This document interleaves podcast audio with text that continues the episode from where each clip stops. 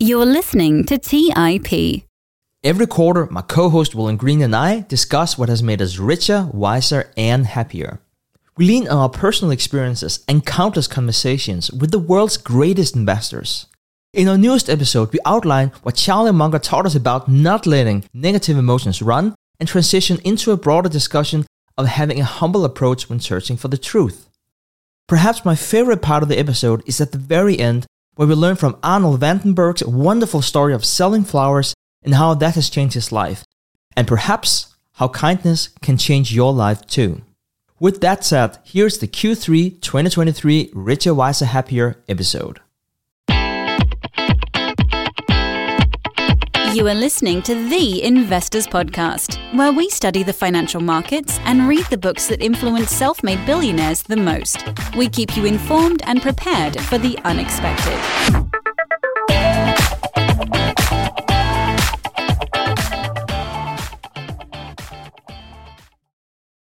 Welcome to the Investors Podcast. I'm your host, Stig Brodersen, and today I'm here with my co host, William Green. William, how are you today? Hi, Stig. It's lovely to see you. I love the fact that we always have this comically awful attempt to uh, get our technology to work at the start. It's very humbling that these uh, two supposedly smart people who are supposed to say things that are vaguely wise can barely get on the call in the first place. So I think people should apply some kind of discount to these two idiots who, who can never figure out the technology. Well said, William. We spent like a good half an hour being able to hear each other and I think the conclusion was we were not sure why. We're not sure what, what went wrong. We're not sure how it got solved, but here we are. Yeah, and that's a big so, part of today's conversation actually is about how little we and anyone can know about certain things. So it's very appropriate that we struggled so much and we still don't really know why we struggled. Yes, it is very telling. And so this episode is called or titled Richer, Wiser, Happier Q3 2023. And we'll talk about what has hopefully made us if not richer, wiser, perhaps happier over the past quarter. So there are three segments here of today's episode, and I would like to play a clip from one of your episodes on your show, William Richer, Wiser, Happier, episode 28, here in the first segment. And it's an episode where you discuss what you learned from Mohnish Pabrai, Tom Gaynor, and John Spears. And I would say that what I learned from this episode, where you also played play clips is actually not so much for any of those three titans, but it's more of your reflections after you're speaking with Mohnish. And this is what you were saying, William. And as Hawkins puts it, the more that you can reject these kind of weak attractors, the better. So you're trying to move away from things like resentment or jealousy or self pity or, or fear, anxiety, or greed. And I think one of the things that was striking to me when I read Hawkins that feels true to me is that things like shame and guilt calibrate at an incredibly low level. And so the practical lesson that I drew from this that, that I think is really valuable is that you kind of want to flood the zone with these positive emotions like, like love and compassion and forgiveness and the like. And the less you can indulge in these, these weaker emotions, the better. And I remember talking to Munger about some of this stuff, not about Hawkins, but Munger said to me when we were talking about negative emotions, he said, you know, he famously has said that envy is the dumbest of the seven deadly sins because it's not even fun. And he said, with these things like envy, anger, really intense anger, jealousy, he's like, I just don't indulge them. I do not let them run. And I said, How come? How do you do it? And he said, well, I just know that they're stupid, so I don't let them run. So this is a really powerful and important issue, I think, because it gives you a sense of these, are sort of guiding principles. They're simple, but they're very powerful guiding principles. So this is what I got, I think, from power versus force. But then I started to fall down this deeper rabbit hole. So I started to read some of these other books by Hawkins. And there's, I mean, they're, they're all worthwhile, but I'm going to pull out a page from one of them. It's not my favorite of his books, but there's a particular page that's absolutely extraordinary in a book of his called Transcending the Levels of Consciousness. And then there's a the subtitle I think is The Stairway to Enlightenment. And um, I don't get the idea that I'm anywhere close to enlightenment, but I'm reading I'm reading this list of virtues that he's talking about. And I'm like, God, this is the most unbelievably helpful list. And so he talks about how simple tools consistently applied are incredibly powerful, which is something I write about in my book, right? The importance of simplicity, that you don't need to get that complicated.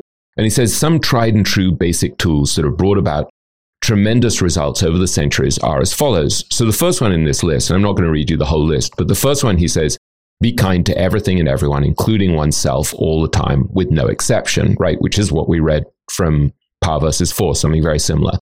Then he says, revere all of life in all its expressions, no matter what, even if one does not understand it. And then he says, presume no actual reliable knowledge of anything at all. And this has been really helpful to me because I keep thinking whenever I'm trying to judge someone or I'm thinking about, like, I can't believe this happened to me or this is terrible, or I don't understand somebody else's behavior and I think it's reprehensible in some way, I start thinking, well, presume no actual reliable knowledge of anything at all. What on earth do I know? And I don't understand these people. I don't understand the way they're behaving. And then he says something that I think about a great deal. He says, Forgive everything that is witnessed and experienced, no matter what. And I just find that an incredibly helpful idea that whatever happens, and it, it's hard to forgive everything, but at least I know that that's an incredibly powerful guiding light to me, this is immensely profound here, what we just listened to. And I would like to jump into a discussion about your comment here on the positive and negative emotions. I guess I've, I've come to realize that you cannot live a life without negative emotions. But how we react is to some extent up to us. And what I've also found is that the more that we resist to our negative emotions, the more we also keep them alive. And I think that if, if I were more enlightened, I would probably just observe my emotions. That is supposedly how it should be done. I'm not there yet, and I don't know if I will if I will ever be.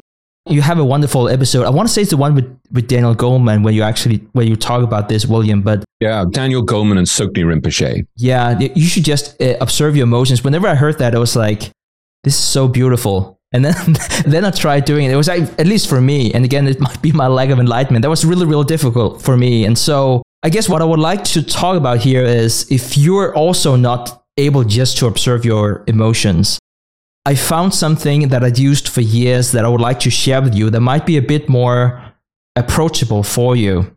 And it's a concept called habit pairing. And I cannot for the life of me remember which book I read about habit pairing. It might have been one of Dobelli's books. That would be my best guess, but I honestly I, I don't know. But basically, uh, the idea is if you do something you don't want to do, or if you're supposed to do something you, you don't want to do, you tend to procrastinate, and very often it ends up with not happening in the first place. And so, what you would want to do whenever you do habit pairing is you want to do something you really enjoy while you're doing something that you do not enjoy to avoid procrastination. And so, for example, whenever I'm doing the dishes, which isn't a lot of fun, which to me is a luxury, I don't focus on anything else. I just listen to sports podcasts. That certainly does not make me, smarter. If anything, it probably makes it a little sad because uh, my favorite sports team always doing so poorly. But, you know, it, it's sort of like it's something I enjoy and I'm doing something that's less fun. So I do that. So sports podcast, unfortunately, is not enough for me whenever I deal with negative emotions. You would need a stronger remedy, but I wanted to use that as an approachable example of the concept in itself. And I would say that, like so many others, I have my own demons. And this was a long way around referring to Charlie Munger that you refer to in this audio clip here, because he talks about how you're not supposed to let your negative emotions run. And for many, many years, that's been really difficult for me. And so, what I found to be useful for me, which may or may not be useful for you, William, anyone else, is that I've used a different type of habit pairing for some of those negative thoughts I can get from time to time. And what I've done is I've set something, I've set a goal that's very important for me to achieve. And for a long time, that has been financial independence. And it could be anything else for, for you, but it, it's something that, that used to be very important to me. So every time I had these negative emotions running, I would get up because very often it, it would be when I'm in bed or in sofa or doing something. I would literally get up and I would start working towards that goal. And it has two wonderful implications. First of all, like the brain is a complex thing, but you can generally just focus on one thing. So if you really focused on your goal, it's very difficult to have these emotions at the same time. But also, if you channel your energy towards something you really want, at least for me, because I used to have many negative emotions, well, the closer you get to that goal, it's sort of like it's supposed to be a gift for yourself or a present for yourself that then unfolds. And it might sound a bit silly, but there's a sort of a different layer to that because the more we feed those negative emotions, the more they take over. So as soon as you start welcoming those negative emotions, this suddenly become less frequent. And I don't know if I'm being too vague here or if it's something that only works for me, but I would highly encourage anyone listening to this to test it out. And, and I want to throw it back over to you, William, and then ask you, how do you attract positive emotions in your life and perhaps eliminate? I'm not sure that's the right word, but how do you deal with bad emotions? Yeah, lots of different approaches. And I, I, like that one that you were talking about. That's very interesting. And it, it reminds me vaguely of stuff that I read in that BJ Fogg book about habits, tiny habits, which I think is worth reading for people. I, I didn't finish it because one, one of my habits is that I read so many books at the same time that I forget what book I'm reading. But I remember him talking about, if I remember correctly, you know, if every time you went to the toilet, for example, you came out you did one push up, you're connecting, you're pairing different things. So one thing becomes a trigger for some other kind of behavior, uh, for some positive behavior. And likewise, Charles Duhigg, in his book on habits, talked about the same sort of thing, like having the, this sort of sequence of things where I think for I, I may be misremembering it, but I, I vaguely remember him saying, for example, if you put out your sneakers or something like that, you know, it's more likely to trigger you going out for a run. So, this idea of just sort of stacking the odds slightly in favor of you behaving optimally is really smart. And of course, I failed to do it the whole time. But on the subject of emotions, uh, yeah, as I say, I have I have a lot of different approaches to this stuff. Maybe because I'm a fairly emotional person and I feel emotions pretty intensely, and so you know, I'm definitely prey to things like you know, stress or anxiety or fear or the like. Although it's funny because I, I, don't feel any of that particularly at the moment. So you have to sort of cast your mind back into that state. But one thing I uh, also irritability, irritability, and sort of, which I think is a kind of probably an English version of anger. It's like that we're too polite to be visibly angry, but my wife can see it. You know, my wife can see if I'm a little snappy and so for anyone else, they'd be like, oh, that, that really? That was anger? But actually, it is anger. It's frustration, but it's just covered up by this veneer of English politeness and etiquette. So the first thing I think is to be very aware of the emotion, to know what it is you're feeling. And I think that requires some kind of quietness, whatever the technique is, whether it's from meditation or anything else. Just pausing and seeing where the emotion is, particularly in your body, where you can see. I mean, I, I was thinking this morning, for example, that when, when I was in England last week to give a couple of speeches, in the run up to that, I'd had a twitch in my left eye quite a lot over the last couple of weeks. And I was just thinking this morning, oh, that's totally gone. And so it clearly must have been related, I guess, to this trip where I was going to do a couple of kind of, uh, you know, speeches that were demanding and you know even though i did a lot of preparation and i knew what i was going to do obviously there was something being expressed in my body. So to have some sense of what's happening in your body is really important. And i think you see it with a lot of investors right? You i, I remember reading i think it was the alchemy of finance by george soros where he talked about listening to his body and realizing that when he started to have really bad back pain it was a sign that there was something wrong in his portfolio that he needed to address. And likewise, Jeff Vinik, who was one of the great investors of his time, who managed the Magellan Fund after people like Peter Lynch, and was an extraordinary investor who became manager of the biggest mutual fund in the world in his early 30s. He once said to me that when he felt physically nauseous when he was buying a stock, that was a clue to him that it was probably bottoming out, that it was so hated, it was so, so unpopular, so out of favor that it made him feel sick to buy it. So I think some sort of self awareness of what's going on is really valuable. I remember Guy Spier saying to me that one of the great benefits of moving to Zurich was that and, and to a fairly quiet neighborhood in the suburbs of Zurich was he said, look, I have this very, very busy, distractible mind. And I want my mind to be like a calm pond so that I can see the ripples. So I think that's really important to find a way to put yourself in a context, whether through meditation or whether going for walks in nature or whether living somewhere quiet that's a little detached, so that you can see the ripples in the water, so you can see what's happening. That's a really important first step, I think. And I'll caveat all of this by saying I, am by no means an expert on all of this. I'm just observing other people and observing myself and then finding strategies that work. So apologies to anyone who's truly an expert. I, am just a, an expert at using the um, the, the glitchy, faulty machine called William Green. And even that I'm not much of an expert on. So that's the first thing self awareness.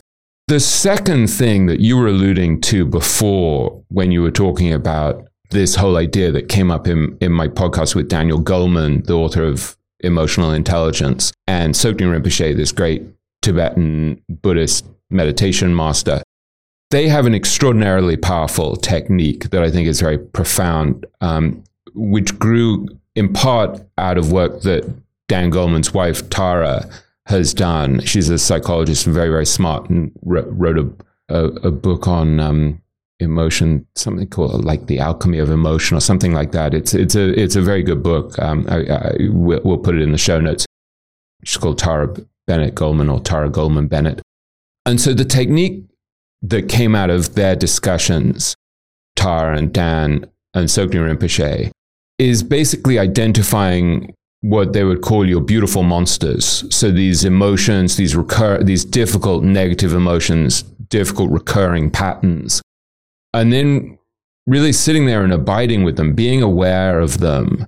But then Tsoknyi has this beautiful technique called handshake practice that you can find out more about in that in that episode and also in this book Why We Meditate that he and Dan Goleman wrote, where you abide with the emotion. So you see, so let's say you're suddenly assailed with a sense of anxiety. So, so let's say you have a lot of stuff to do and you're like, oh my God, I've got to prepare for a speech or a meeting.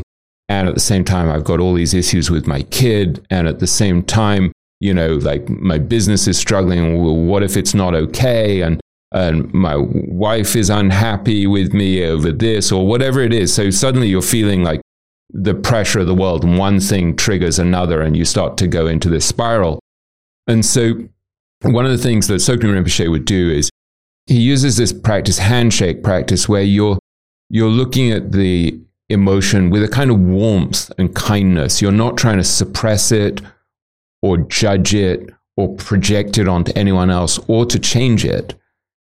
You're moving towards it in the spirit of a handshake. Maybe you're you're literally you're like smiling at it or you're speaking at it. So you see the emotion like fear or anger come up or anxiety. You're like, oh, hi, there you are. There's anxiety. Oh, and I, I feel it in my forehead. I feel my my my jaw clenched.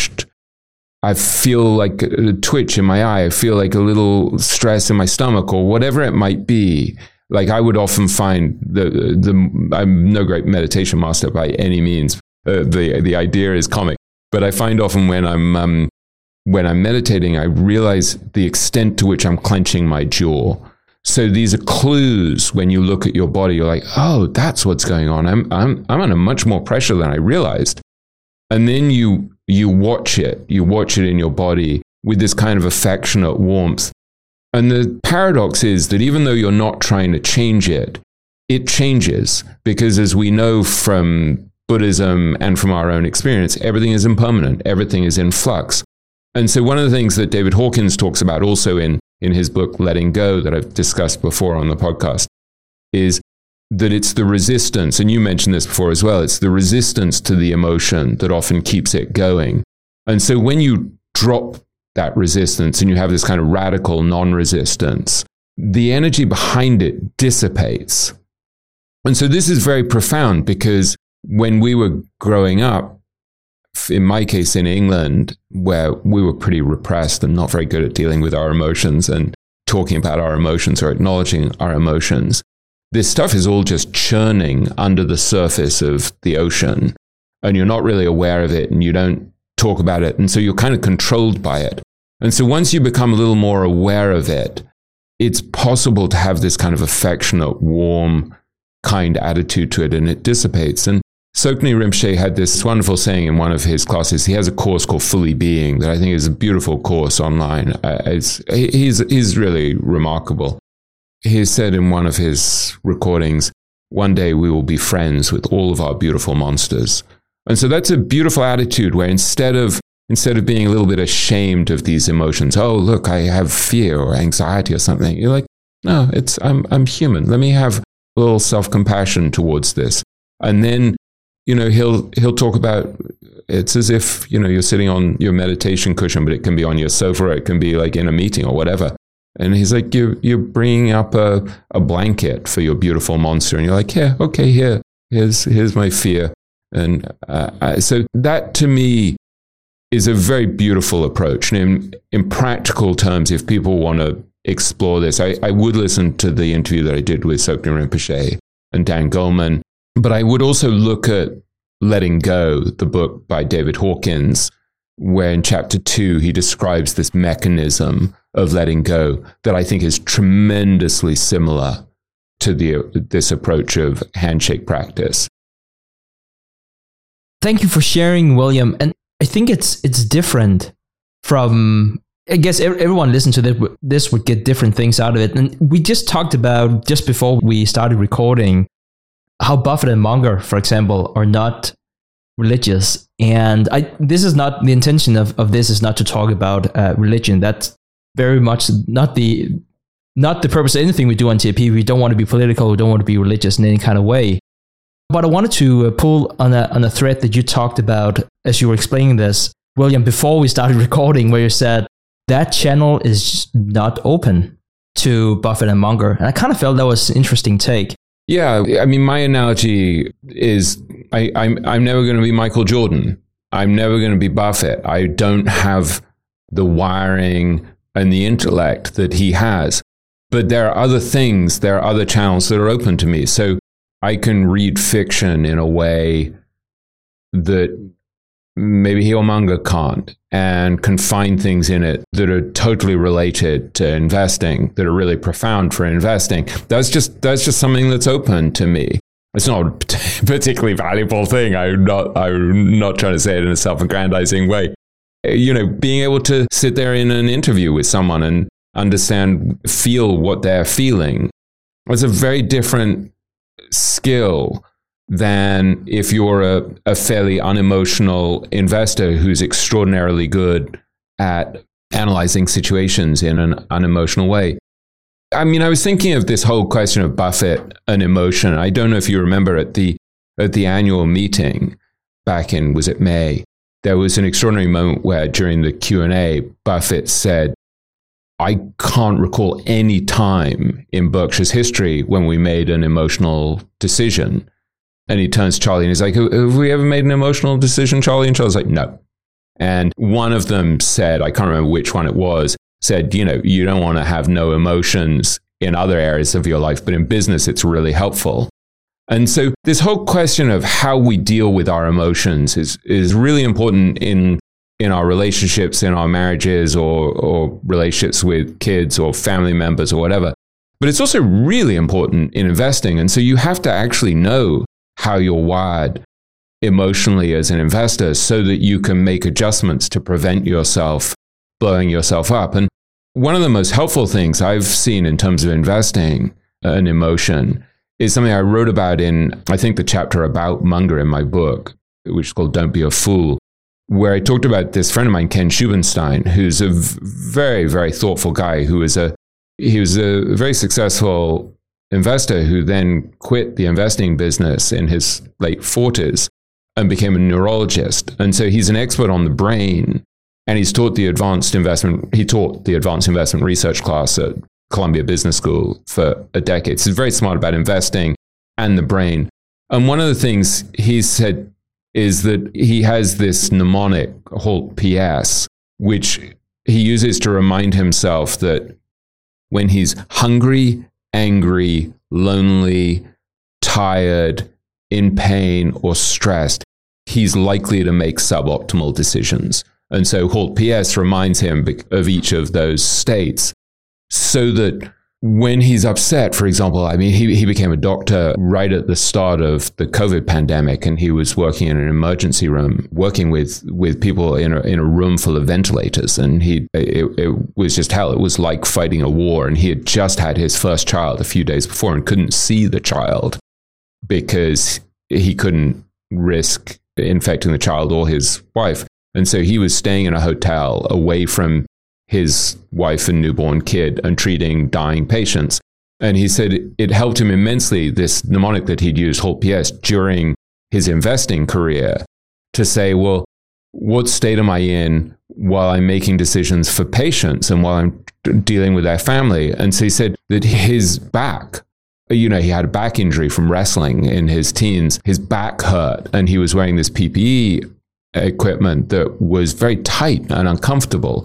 And so he had to really be aware of how his fear, his physical discomfort, how these were likely to be messing with his judgment. And so this is a very profoundly practical intervention for our listeners that when you're feeling in one of these states, just slow down, just be extra careful about the way you talk to people, about the decisions you make, because we know from the, the scientific literature that we make worse decisions when in those states like hunger, anger, loneliness, tiredness, pain, stress.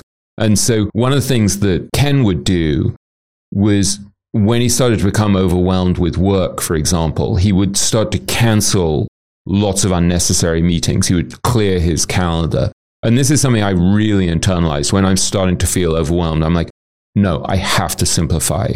And another thing he would do that I think is incredibly practical is he said, We know there are four things that optimize brain health and brain function, and they're sleep, good nutrition, exercise, and meditation. And he's like, we know this scientifically. We've seen the impact on the brain of these things. Like Dan Goleman wrote a book called Altered Traits about the impact on the brain of meditation. And we know from things like Why We Sleep by Matthew Walker who I've interviewed before about the power of sleep. So one of the things Ken would do is he would say, okay, let me get back to basics. I can see that I'm in a bad state. And so he did this during the financial crisis where he was having a terrible time with redemptions from his fund and the like. And uh, he really made a point of going back to eating lots of fruit and vegetables and fish and the like and, and trying not to eat ice cream with crumbled Oreos in it, which was one of his particular downfalls. And so I think just if you're self aware, if you know what emotional state you're in and you know you're a little bit jangled, it helps you to adopt these good habits. And then the other thing, uh, before we move on to a different subject, the other thing that Ken said that I thought was really wise, and I'd never heard anyone else say, is he said it's really important to develop these good habits before the storm.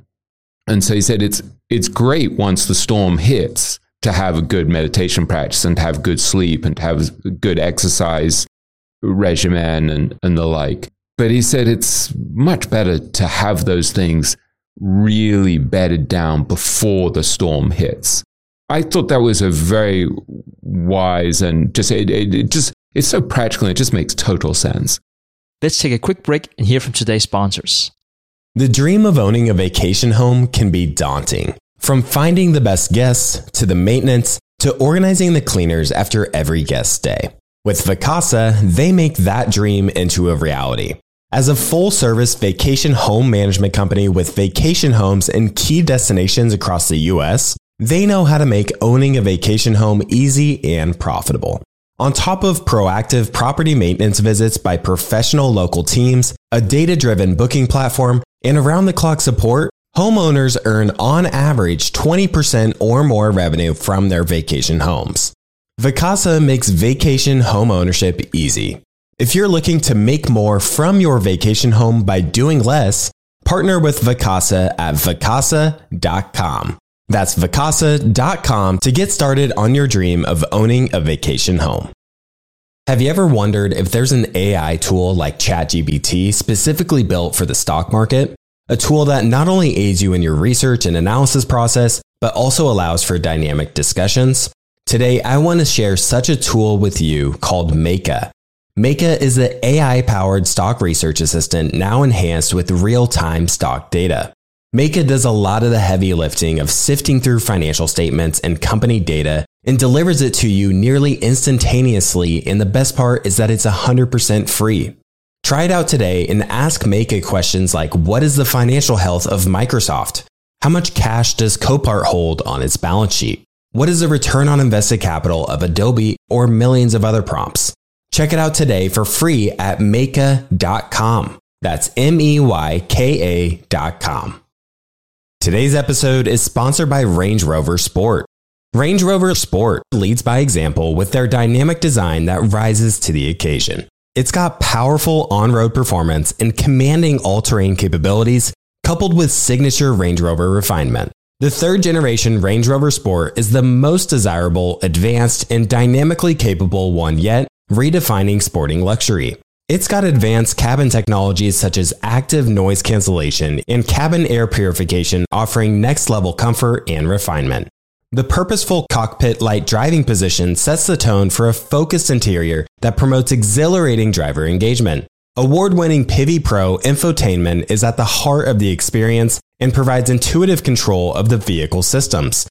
You can enjoy a dynamic drive and total comfort with optional 22 way adjustable, heated, and ventilated electric memory front seats with massage function. Design your Range Rover Sport at LandRoverUSA.com. That's LandRoverUSA.com. All right, back to the show. So, thank you for sharing, William. And I think that's a good segue to go to the next segment here of the show where we talk about seeking the truth, staying objective, and then perhaps also talking about if that's even possible. You know, much inspired by Mohnish Pabrai, and I probably should say in turn by David Hawkins, I've started to live a more truthful life. And truthful is not the same as being impolite or unkind. I do think that it's that's I do think there is a lot to be said about that it is, especially if you are in a privileged position, it is often way more challenging to be kind than to be honest. So, truthful can take many different inter- uh, interpretations. Living a life with more honesty and where you're more authentic can give you a few more bruises. That's my disclaimer, uh, especially in the beginning. And but I'll also say that I found that it pays dividends immensely in the long term if you do that and you just attract people of a really really high quality who also want to live that way and and it's a relatively rare quality but it's one of those things where whenever you meet those people you can almost just continue talking with them there's almost like this this bond with those people where you sort of like get attracted to each other the other nuance i wanted to bring to the table was to this idea of always looking for the truth and Ray Dalio, who I, am sure most in, in the audience know, he has this wonderful, I'm going to say quote, but I'm going to butcher. So I would just say that he said something along the lines of if you agree with another person, the chances are that at least one of you are wrong. And would you like to know if that was you? Now, that seems very, very simple, but most people do not want to know if they're wrong. Like, that's just not how we are wired. We might say that we want that, but it's almost like saying, yes, I eat healthy and I go to the gym. We say things, but it's not always, if you monitor our behavior, how it turns out. And I recently had a conversation with a very intelligent friend. And if you ask him, I think he is as much on a quest for the truth in life and financial markets as I am. And so my friend just out of the blue, he sent me a message with an audio. It was like a YouTube video. And it was about a somewhat controversial financial topic. And he was super excited about this this talk and you know that contained Go quote on, unquote what, what, what, was it what was it about Stig? Yeah, yeah, yeah.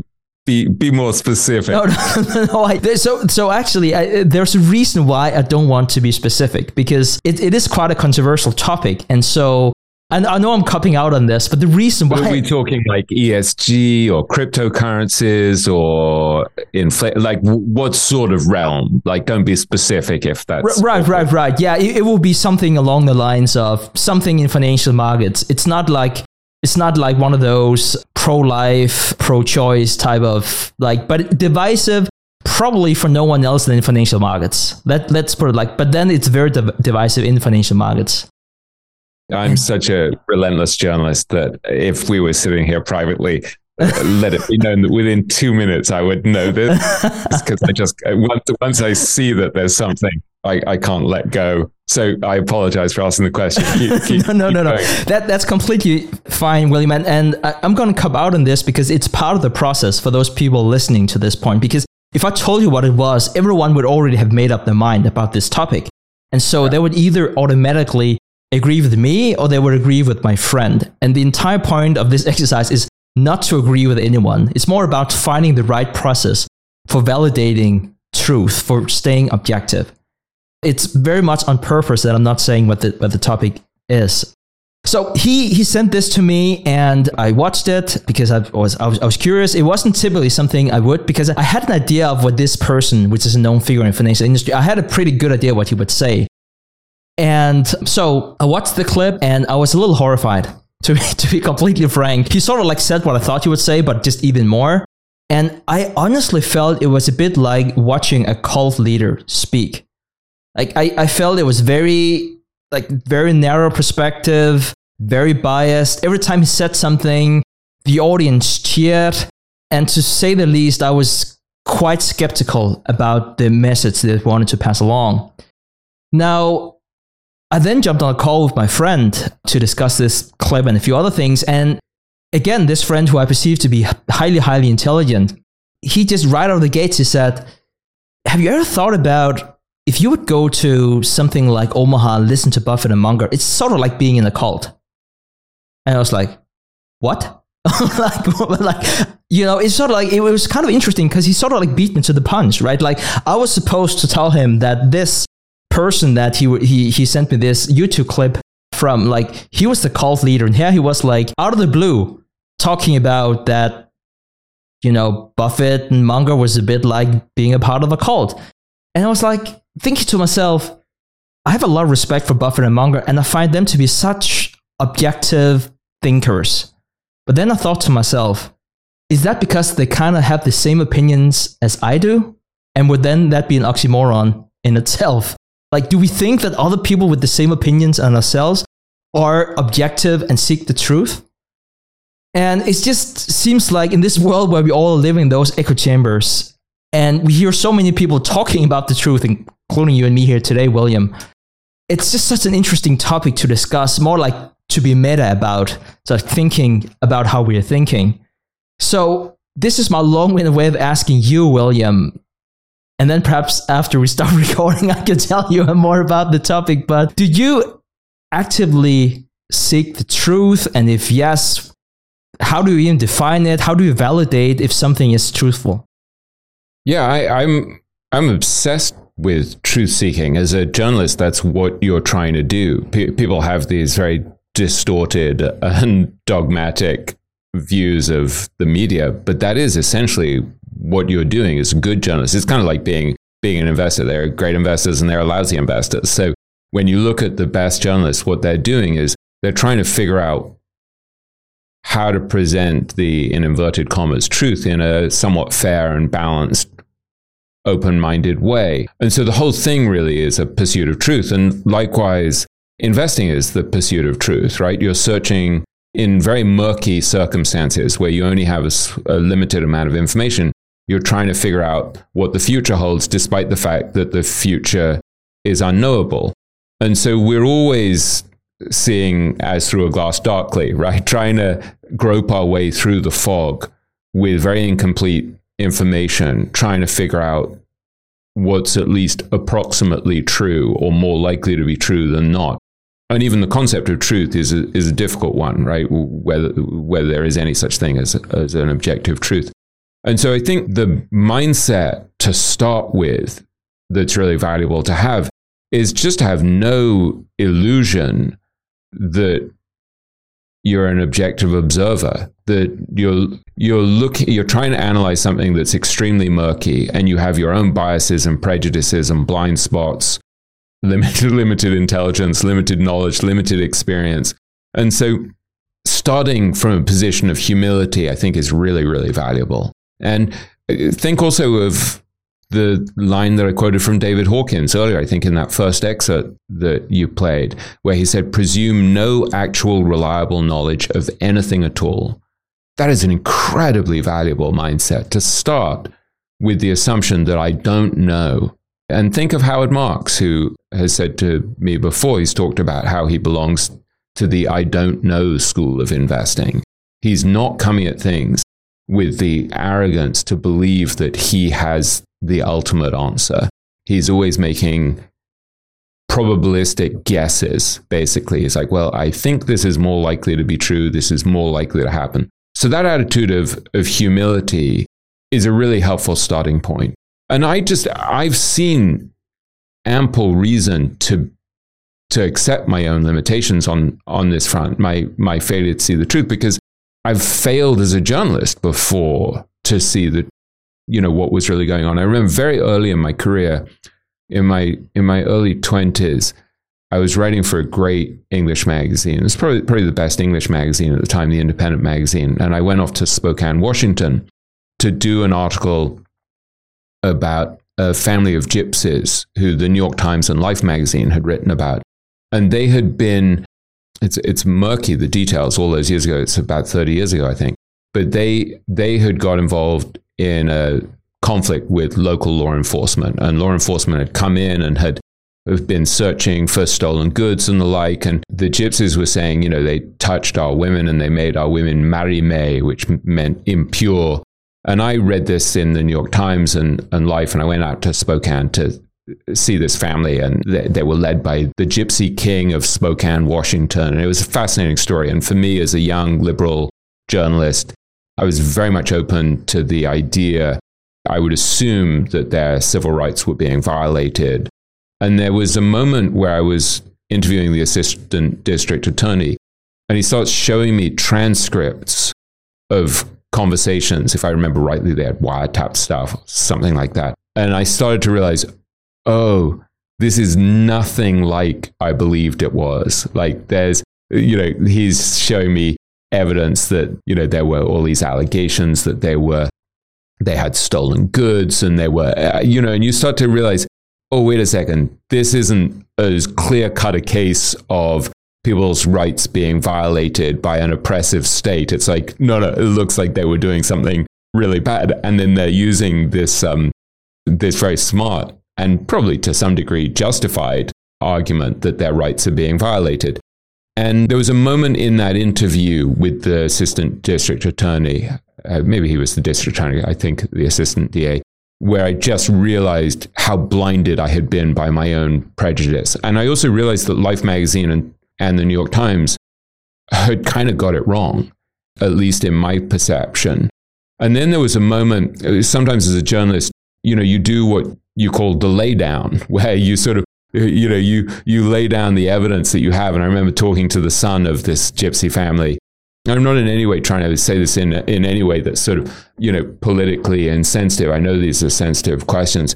I start to tell him the evidence that I've been looking at that makes me disbelieve what he's saying, and he starts to get kind of really agitated. And he's like brandishing this gun in his kitchen, and it was a pretty intense situation. And so, because I had that very early experience of seeing how my own prejudices and biases to believe that the state in some way was violating the rights of these individuals, I just could see the dangers of going into anything with a closed mind, anything with prejudice. And that situation, that story is so murky in its own, in its own right. I mean, you could interpret what happened with that family and with the police in so many different ways. And, and I still don't really know what happened. And so I think seeing your own, your own history of getting the wrong end of the stick is really valuable. But then the real question is okay, so what do we do? You know, if once we're aware of how limited we are and how murky life is, and that there's, we should not presume any reliable knowledge of anything at all. What do we actually do? And so, one thing is to start with what you might call a beginner's mind, right? There's a famous book called Zen Mind, Beginner's Mind. I remember interviewing an investor who, who said to me that she, whenever she went to analyze a, a company, someone called Mariko Gordon, who is a very, very smart thinker about investing.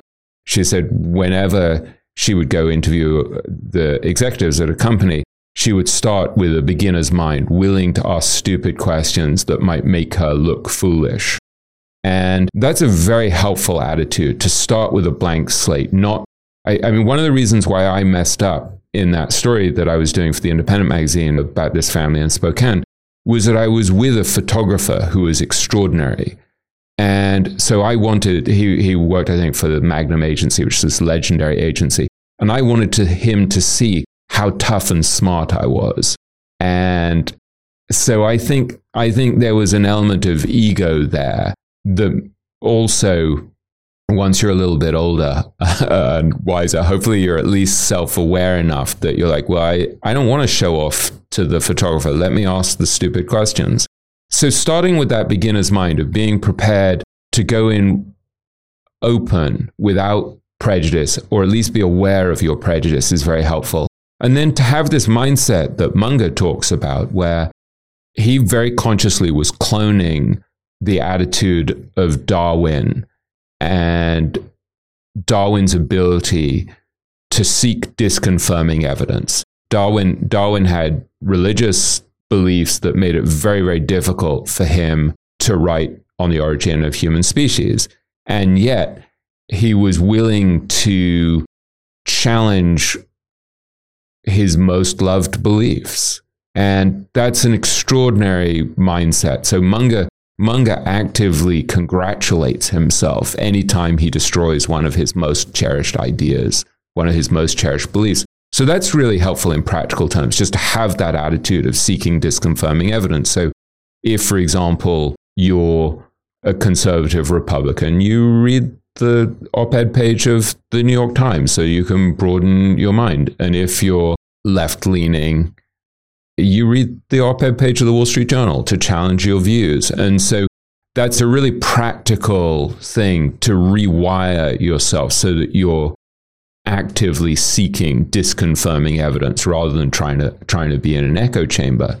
The other thing is to surround yourself by people who are willing to challenge you. So Munger was described by Buffett famously as the abominable no man because he's willing to challenge anything that Buffett believes. And so Buffett might make a want to make some investment and Munger was opinionated enough and clever enough that he didn't hesitate to say, no, that's the most foolish thing I've ever heard.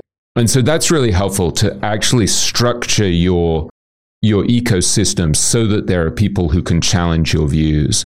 And, and so this is something also that journalists are doing the whole time that is very, very valuable. This, this process of triangulation, where when you're trying to figure out the truth in a situation, you go to multiple people and you see whether they confirm what other people have said. And so if you're assessing a CEO, for example, you want to you want to be talking to multiple people and saying, what have I missed? And Ken Shubin Stein, the, the doctor and hedge fund manager that I mentioned before, would very consciously clone this from people like Munger and Darwin, always saying, what would make me wrong here? So it's actively embracing this scientific attitude of looking for disconfirming evidence.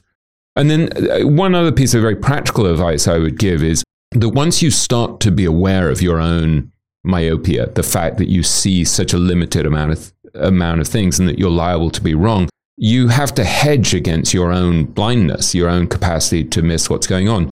So I, I think of someone like Jeff Gundlach, who, who's often called the king of bonds, who I interviewed at some length in my book, but didn't write about at length in my book. He once said to me that he's wrong about a third of the time. And he said, the real question is um, what's the consequence if I'm wrong?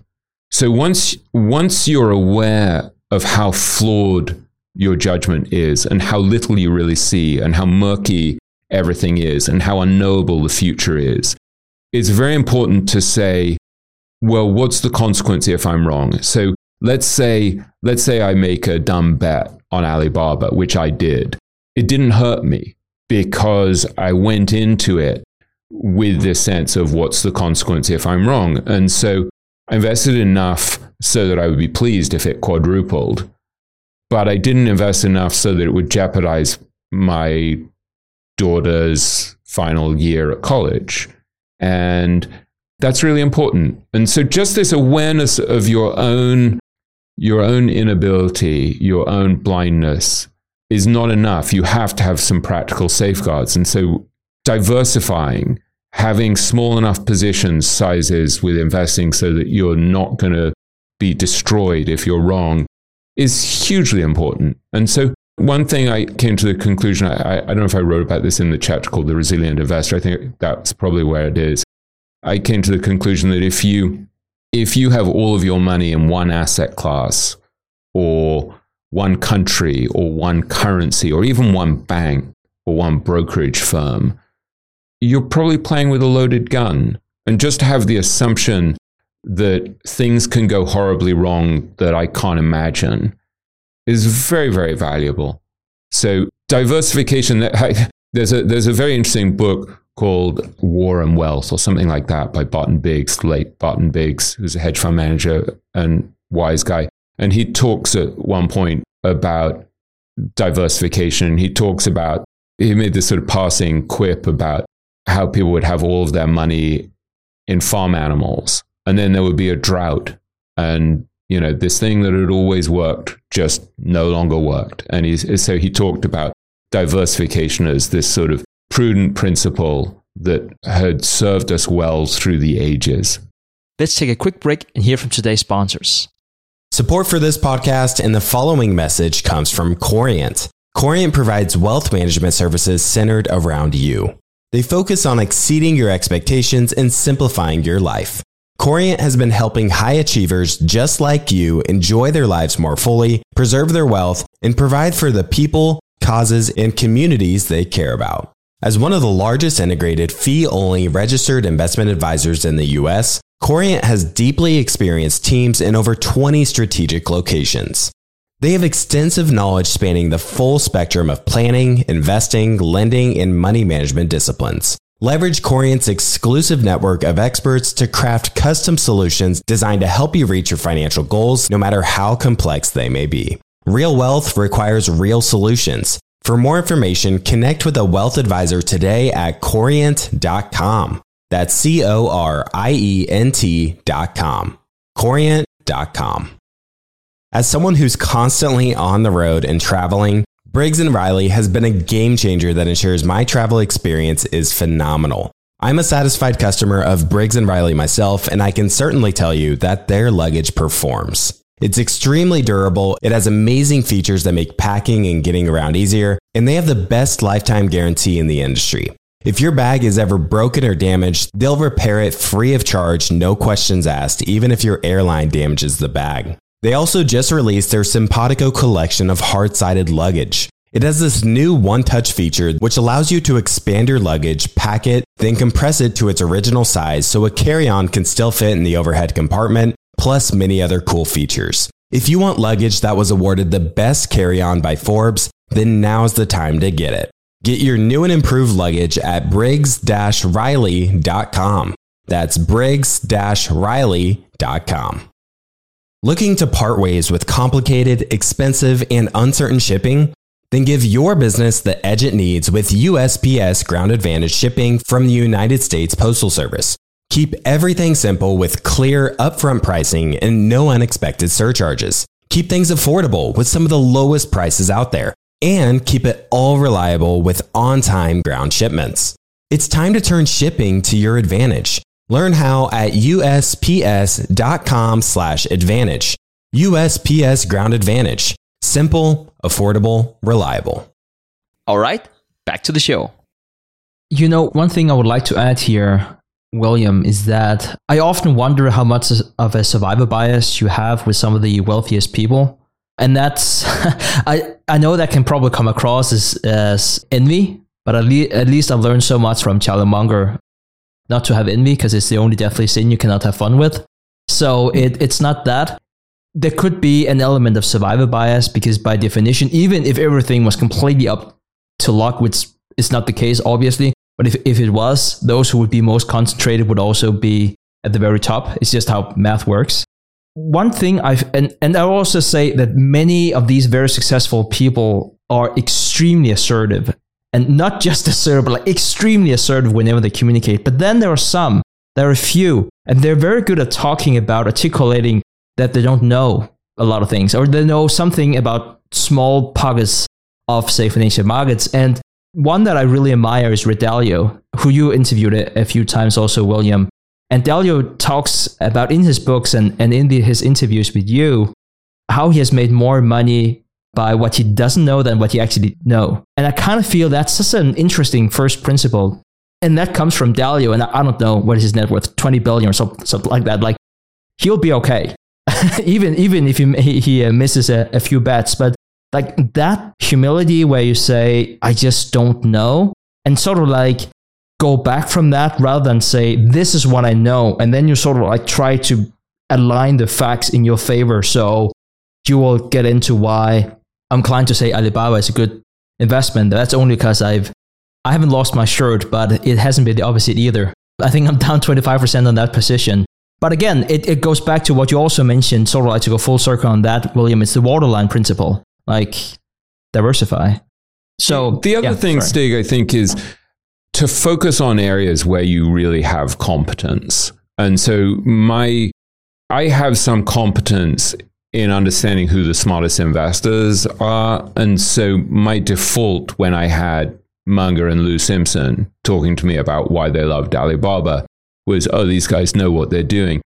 There's some justification to that, even though I was outsourcing, which is kind of dumb. But I didn't really know. I didn't really do the work. And then when things went wrong, Lou Simpson has now passed away. I can't talk to him about it.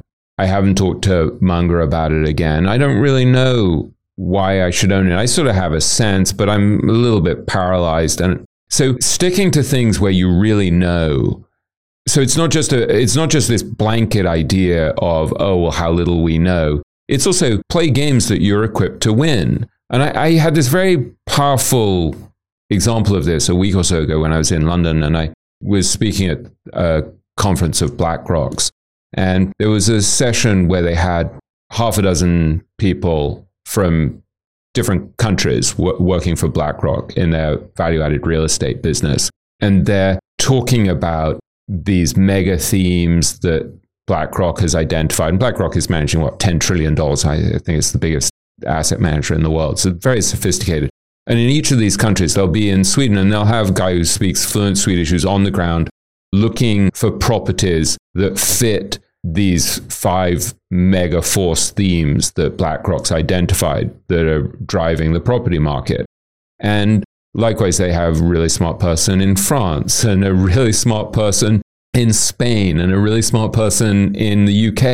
And I'm just looking at this and I'm like, how can you compete with this team that has specialists in each of these countries looking specifically for one or two properties that could fit this um, these mega force themes. And it was just a really a really vivid, visceral reminder of the importance of having specific expertise. They're more likely to come out with a good solution and a good outcome than someone who's in America trying to figure out how to invest in European property, but they're actually an expert in the stock market, not in property, right? So it's so obvious, but but just this idea that also comes from Munger and from Ed Thorp, who I write about in the book as well, talking about this of playing games that you're equipped to win is huge. So you want to stick with your circle of competence. And yes, you want to expand your circle of competence the whole time. But just this ability to know the limits of your own knowledge and expertise is hugely valuable. Yeah, it's about playing the odds. Nothing is certain. It's all about probabilities.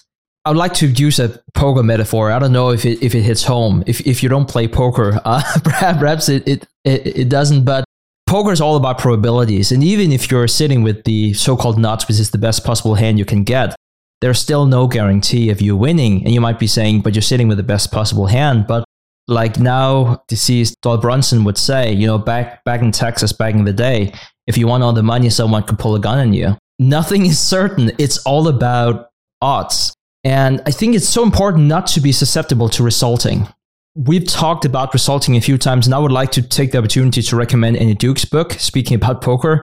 Quit is a fantastic book. She also has the book uh, Thinking Bets. It's probably the most famous one, and then How to Decide all wonderful books and they all talk about the concept of resulting, which just briefly is that don't think that because of result being XYZ, then it was necessarily a good decision or bad decision. It's all about the process.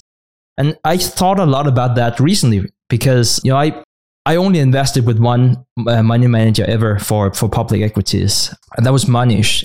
And, or that is Mohnish. I'm still investing with him. And he sent me a kind note here the other day to me and some of the other investors. And I'm in PIF 3 uh, for anyone who is like really into the weeds. But I'd say roughly I've doubled my money with Mohnish over the past short of 18 months now.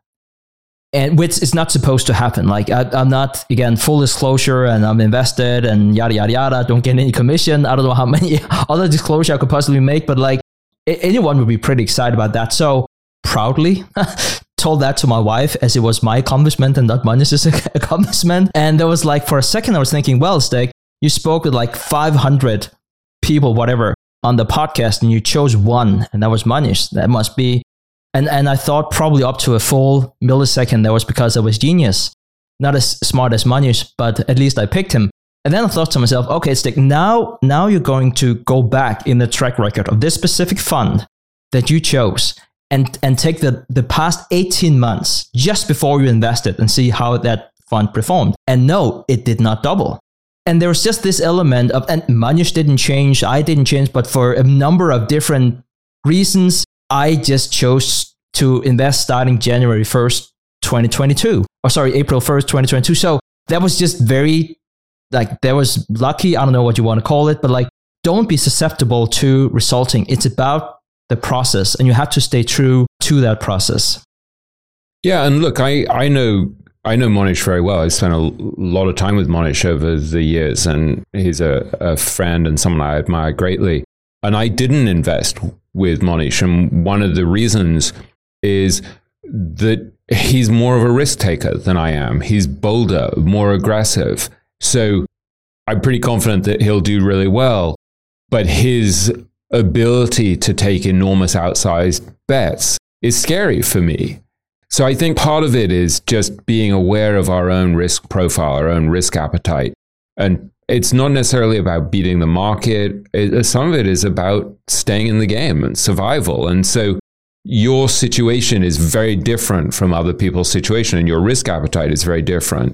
And so I think with all of these things, it's really important to know yourself, to know how aggressive you can afford to be. I often talk about Bill Miller, for example. I spent a huge amount of time interviewing over the years. And Bill said to me recently, a few months back, that he basically has three investments that he calls the, the Holy Trinity. And so he has a huge Bitcoin investment, which he started buying at like $200 a coin. And he has a huge Amazon investment, which he started buying back in 1999, 2000 and he has private investment in this company clear that when you go through the airport they give you quick clearance of the airport. And that's true that he has this holy trinity of investments but actually he has so much other stuff i can't even tell you. Like i've been in his house in maryland which is beautiful. I've seen his art and his other collections. You know, I've asked him about some of the other stocks he owns, and I know that he owns other stocks because we've talked about them. And I'm sure his small investments that are rounding errors in other stocks are bigger than my entire portfolio. And his book collection is worth more than, you know, you can imagine. And so I don't know, it's very important to put in context when people are saying, well, I have this one investment or I have these three investments. And this is something Guy Spier talks about a lot is just being aware when someone says, oh, I'm all in on this thing you know, like Munger makes an aggressive bet on Alibaba. It's not that big a bet. You know, like compared to his stake in Berkshire or whatever, you know. So I think just to just to have a sense of context and and a real focus on surviving reaching the finish line and not getting too carried away by other people's successes, by other people making more than you is very valuable. A lot of what we're managing is ourselves, not our portfolio. Yeah, like like uh, Feynman saying like, don't be fooled, and the the easiest one to fool is yourself. Something along yeah. those lines. And I think it's true. And, and I think, you know, speaking about Munger, that's also why you know, he's such um, a biography nut. I, I think that's what he calls himself because you really need to understand the context of the person before you can see if it applies to you, which it likely does not. And one of the things that you that you talk about in Richer Wiser Happier is that the best investors are typically they're just wired differently. I think this was, eh, and you would know this by, by but I think it's Chris Davis who said something along the lines of they're just not emotionally attached the same way as most uh, whereas you know the CEOs of the world you know they they have a high EQ and they used to be captain of the football team. And then you have these brilliant investors. They are not good with team sports. They might be playing tennis or swimming or whatever they, they were doing very you know, individualistic type of sport. And yeah, and, so and even that is nuanced because I I gave a I, I talked to Chris yesterday actually. Chris Davis is a very thoughtful guy who's uh, he's in an up, upcoming episode of the podcast. So we had a lovely conversation yesterday. But I gave a speech a year or so ago, uh, maybe two years ago, at Bryan Lawrence's house, and Chris was there. And I'd been talking about Charlie Munger, I think, and saying how unemotional Charlie was, and and Chris came up to me afterwards and said, you know, it's not quite true. You know, Chris is very close to Charlie. And he said, if I remember rightly, he said, you know, back in, I guess it was 73, 74, around then, when Charlie was managing a limited partnership, he took a massive hit. And maybe he was down 50% or something, I can't remember. And he said it was really painful for him. It was very emotional. And so I think one of the great benefits of partnering with Warren was it worked for him emotionally. And likewise with um, with Bill Miller. Bill uh, Bill is very very unemotional about investing. He can make these these super rational probabilistic bets about investing. But when I talked to him on the podcast last year, I think it was, he said, "Look, I cry when I listen to music. I'm not unemotional." And likewise with Mohnish, who I you know, has this very tough exterior and is hyper rational. When I see Mohnish, I think Mohnish is a very soft hearted person, a very gentle, very emotional soul. just doesn't seem like it. And so I'm, this is one of those things where I'm, I'm starting to realize how much more nuanced this question is about our emotion. You know, we, maybe we can make unemotional, rational business decisions um, if we're Buffett or Munger. But even even for Munger, I'm not sure he's as unemotional. It's it's not it's not as simple as I think I had led myself to believe. It's more nuanced. Maybe there are areas where you can be unemotional, but I, I don't know. So I think again, you need to have some self awareness so that you're not putting yourself in situations where your emotion is going to torpedo your judgment. So think of Joel Tillinghast, who I interviewed on the podcast, one of the great fidelity investors of all time. He once said to me, um, I know that biotech stocks are going to make me crazy. They're too unpredictable, they're too volatile. And so I stay away from them because they're going to make me crazy.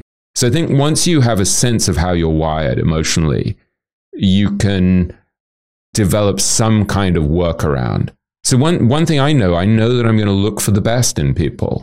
And so it's really dangerous for me when I'm I'm trying to pick a a fund to invest in. So I have to again triangulate. So I'll ask other people. I mean, there's a there, there was a moment where there's someone I invest with, and I showed Mohnish the portfolio, and I, I'm not really supposed to, but I showed it to him, and I said, "What do you think?" And he's like, "Yeah, yeah, it's good. It's a smart portfolio."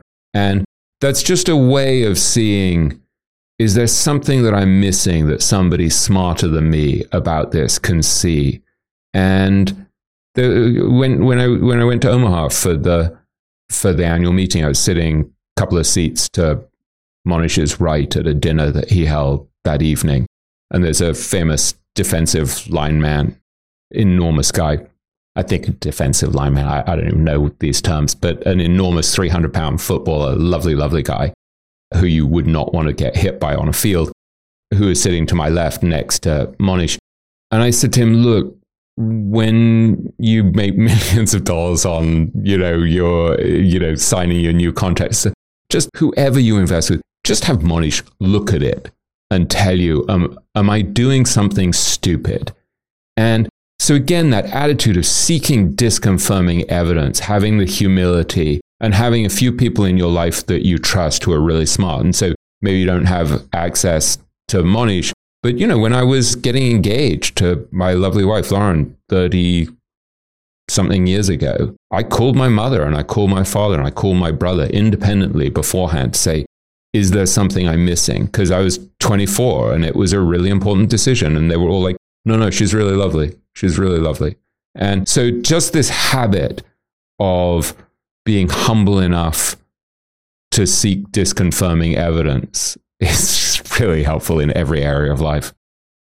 Yeah, and and, and I think just as a concluding remark here before we, we go to the last segment here in our outline, William, I think it's so important to understand this nuance you talked about. So, for example, like like Mohnish, like either you have to be sizing appropriately, whereas investing with Mohnish is just a small part of your portfolio, or you have to be wired the way that he is.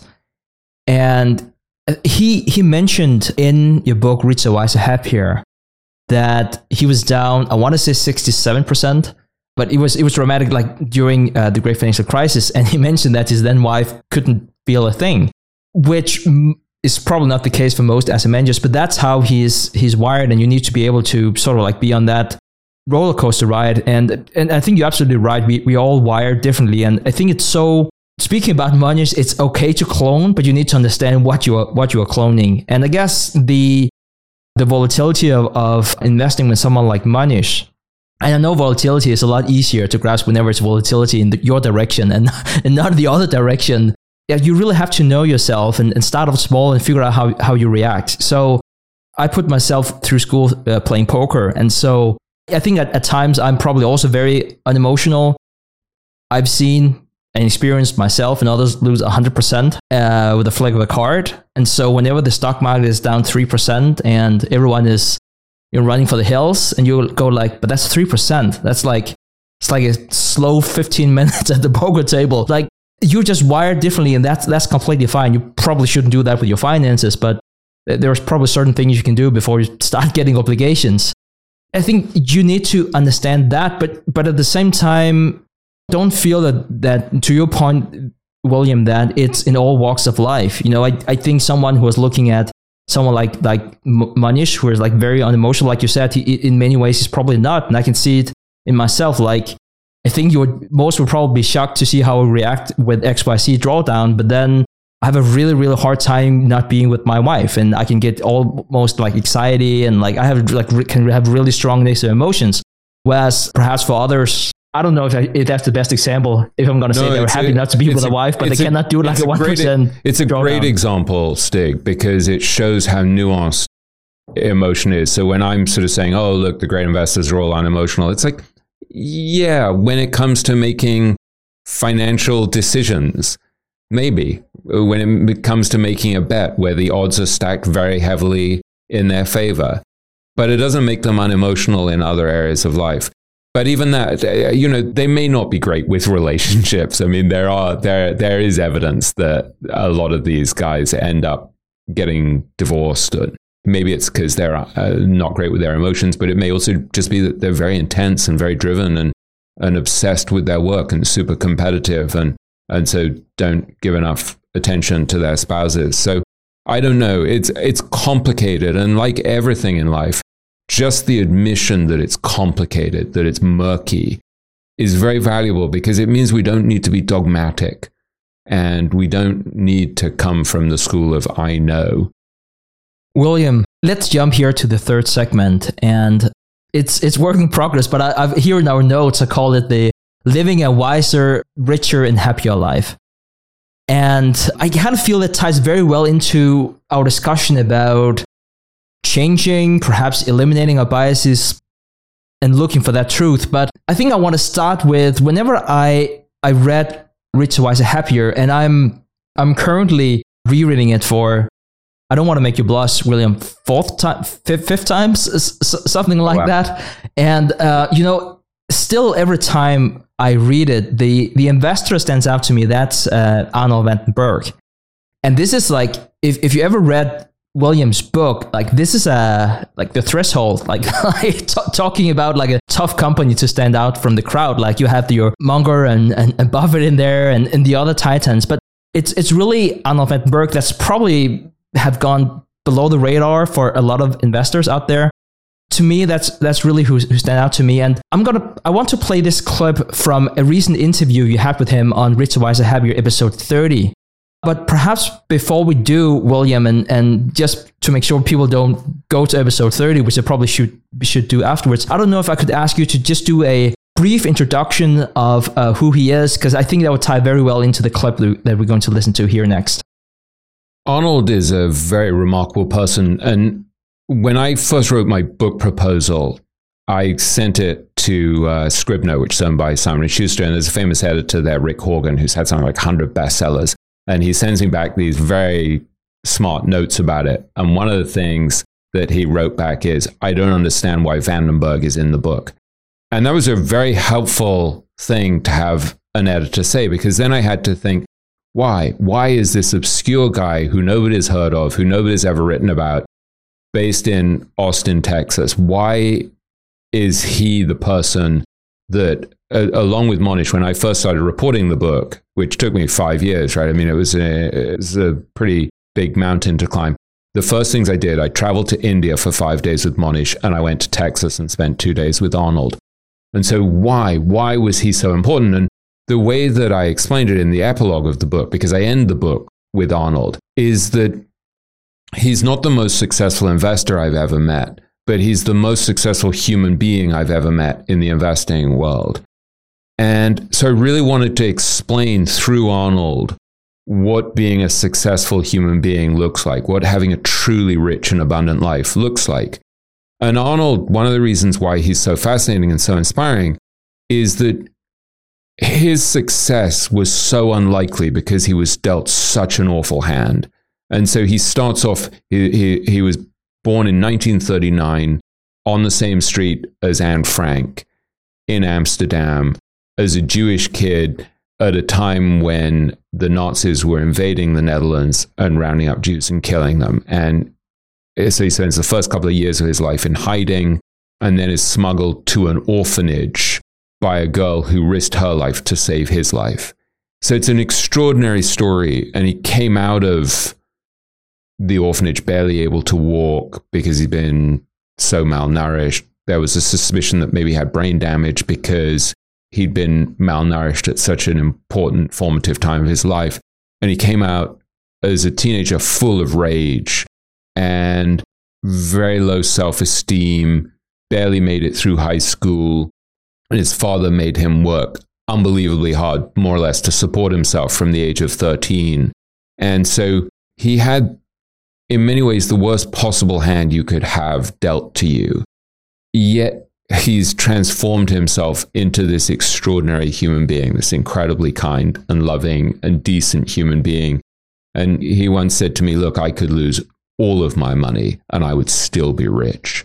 And so when I see Arnold, I see someone who is an extraordinary role model in life in so many ways. And so the story that you're about to zero in on is a story that he and I have discussed a, f- a few times over the years that came at a very important time in his life when he was this very damaged kid without, you know, with a sense that he was living in a hostile world where he had lost 39 members of his family during the Holocaust and was struggling at school, struggling to make a living, struggling to support himself, wanted to buy a car so he could take a girl out in his car. And so he, um, he, he was working as a flower salesman, among many other things. So that, that's, that's my setup for the story.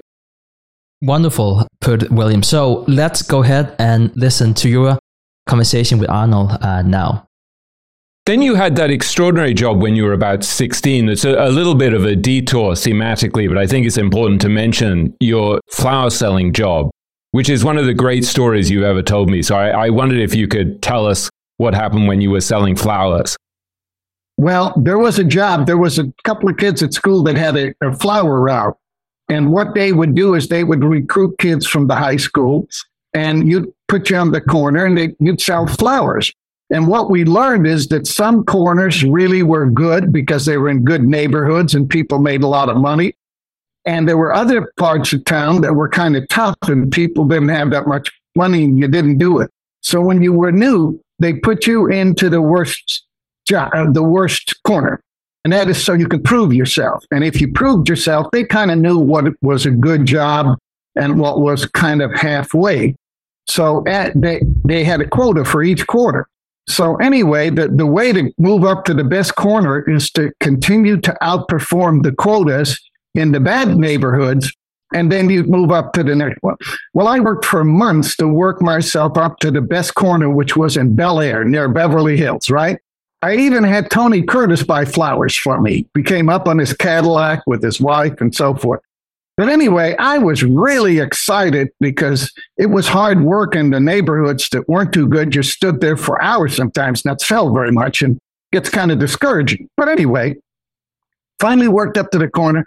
And as I was so excited that, you know, getting up in the morning knowing that I'm going to be in this great corner. And so anyway, I was there about an hour or so, and then it started raining.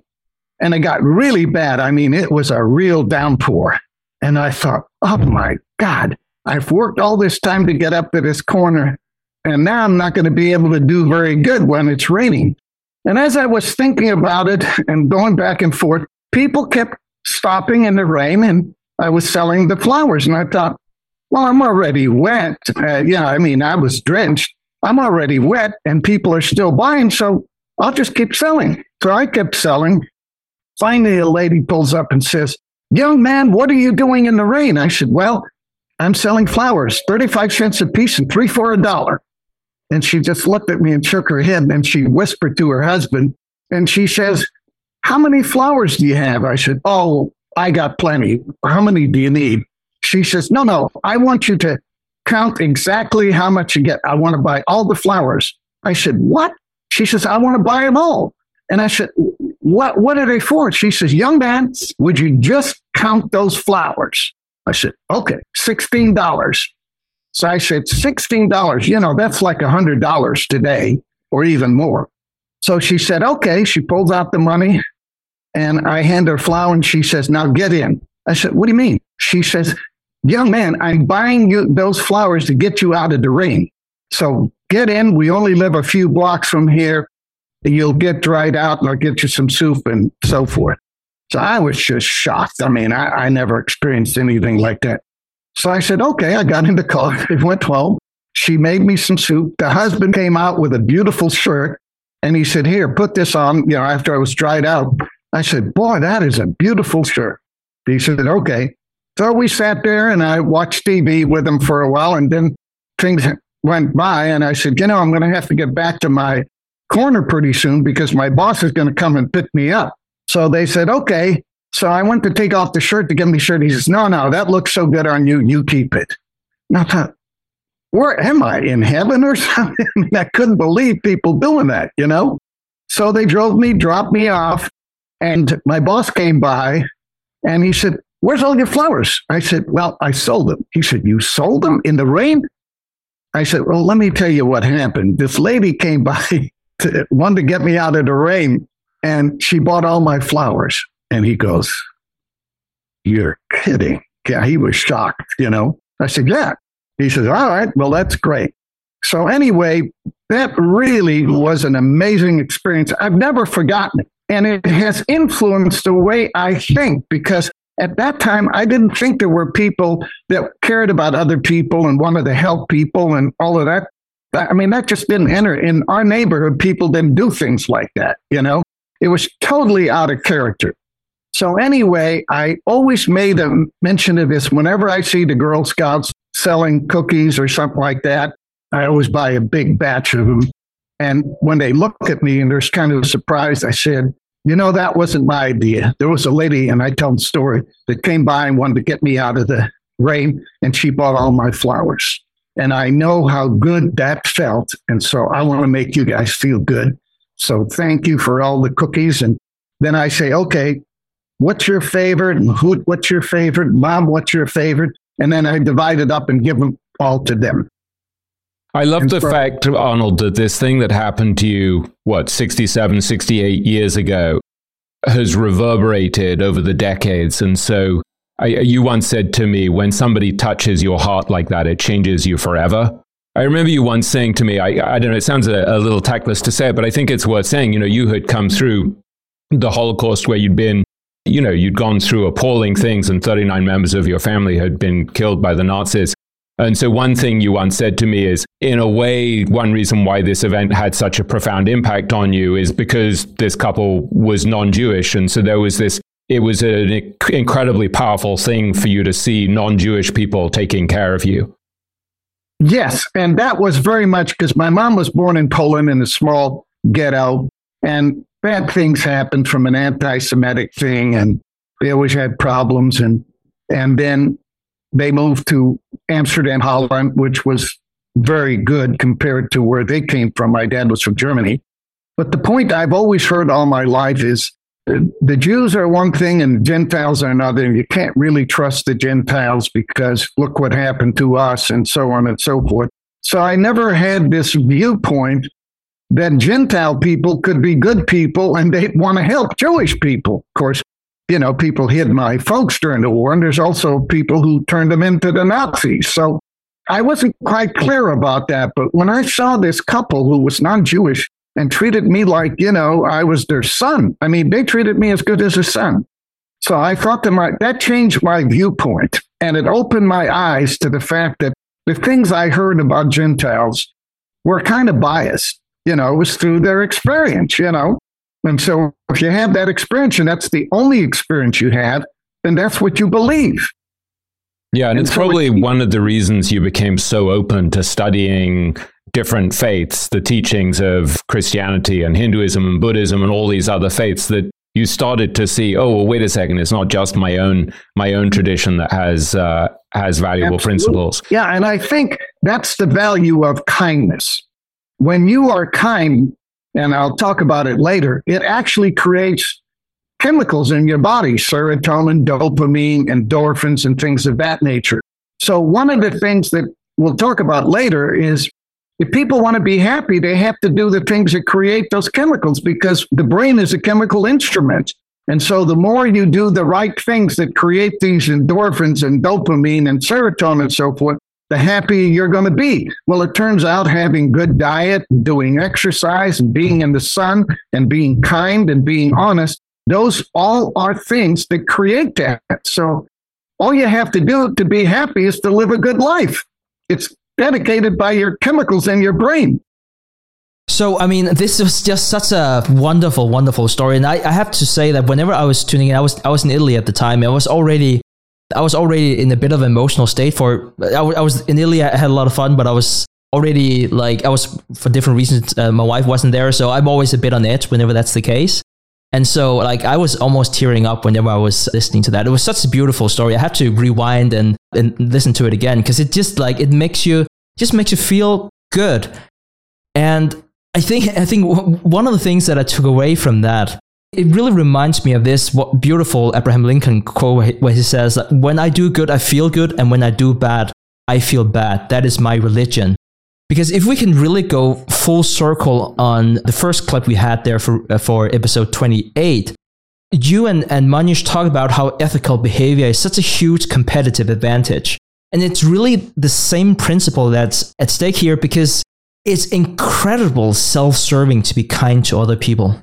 Like it's incredible selfish because it is truly the recipe for, for living a richer, wiser, happier life. Like do good to other people.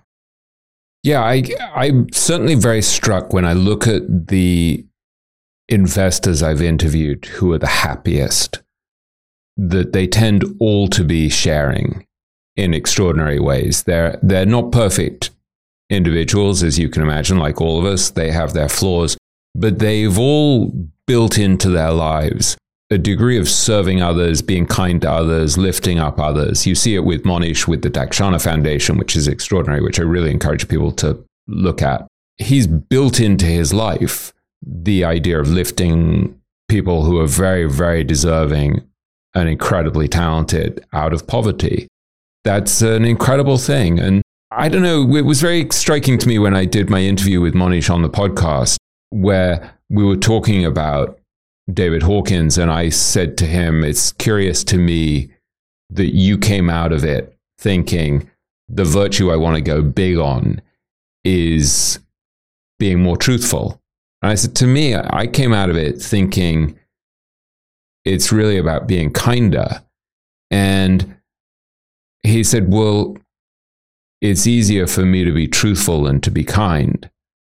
And that made me think, oh, well, maybe it's easier for me to be kind than to be truthful. And so maybe I need to do more to try to be truthful. And so, again, none of this stuff is simple.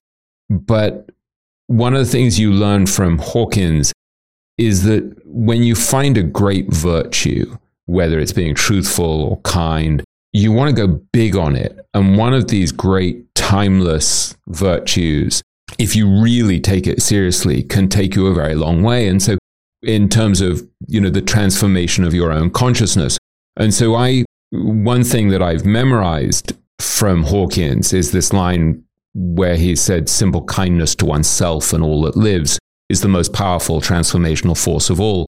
And I think about that a lot because it's just in a very complex and confusing world. If I keep coming back to that idea of simple kindness to oneself and all that lives, I know that I'm going to be approximately okay over time.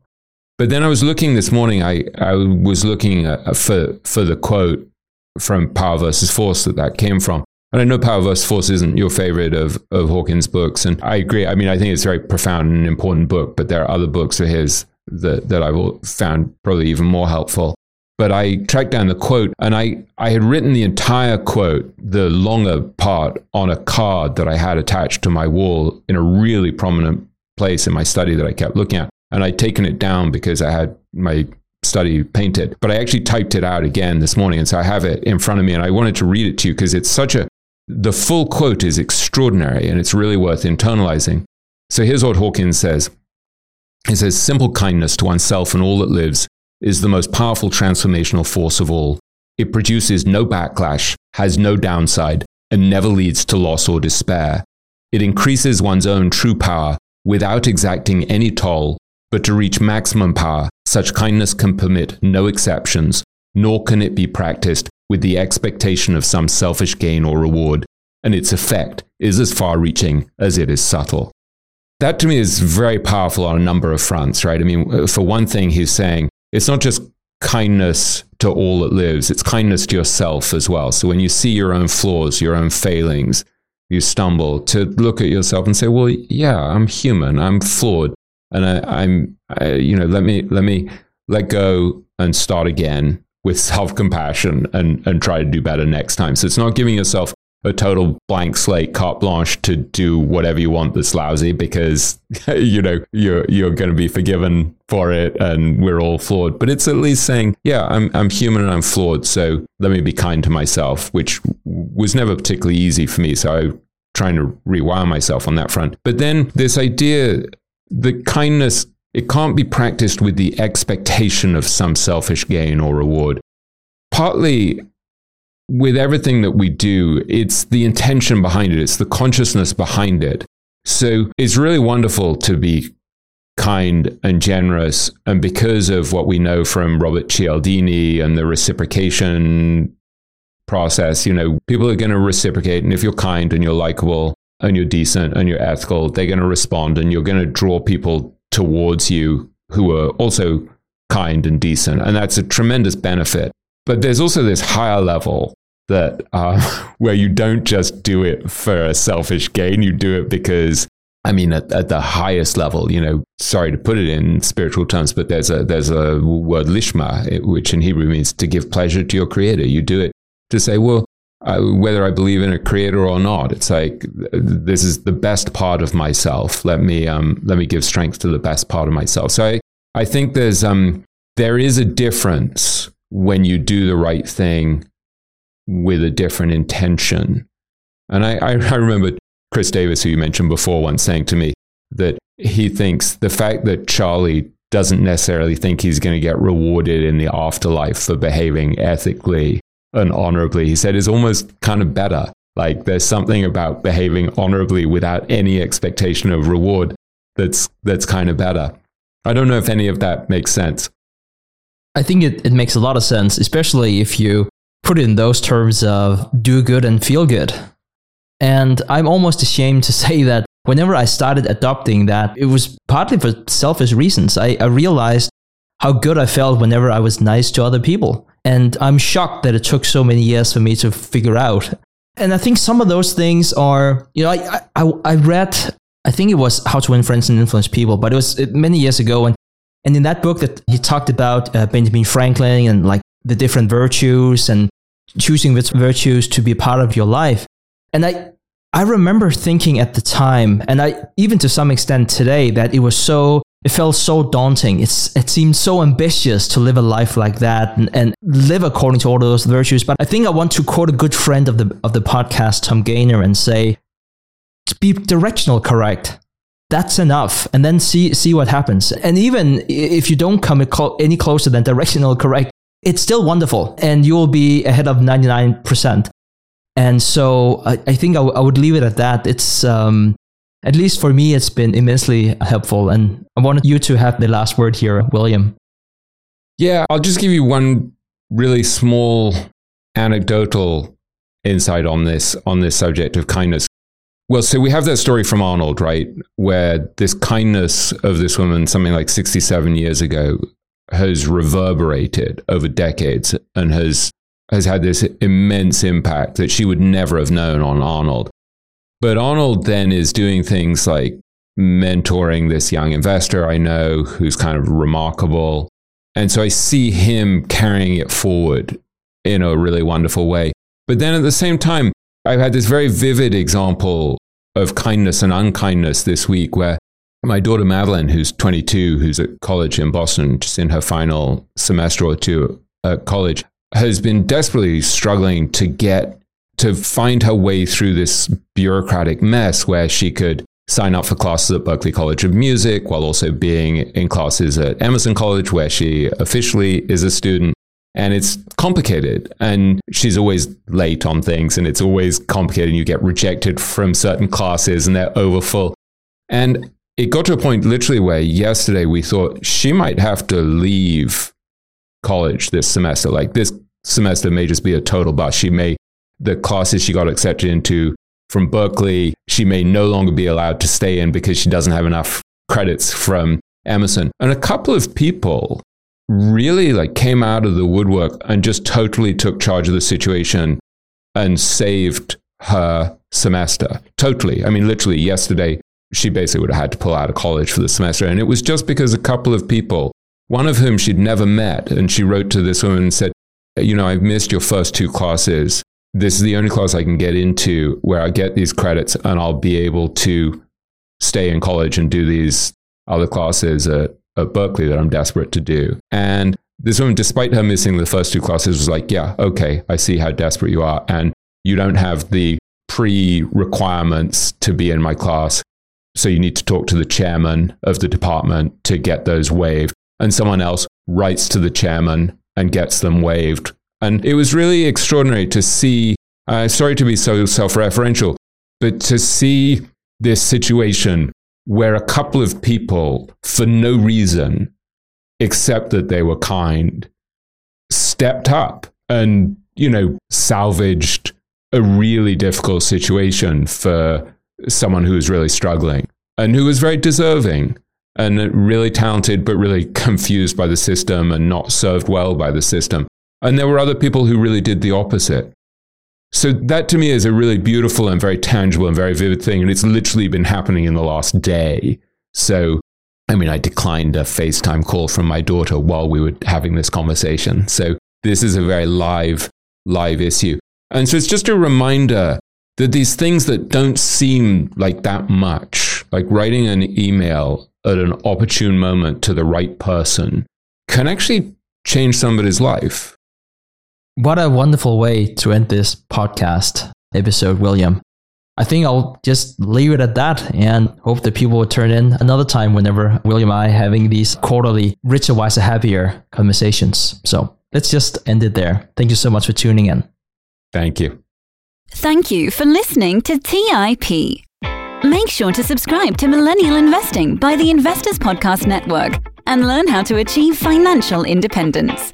To access our show notes, transcripts, or courses, go to theinvestorspodcast.com. This show is for entertainment purposes only. Before making any decision, consult a professional. This show is copyrighted by the Investors Podcast Network. Written permission must be granted before syndication or rebroadcasting.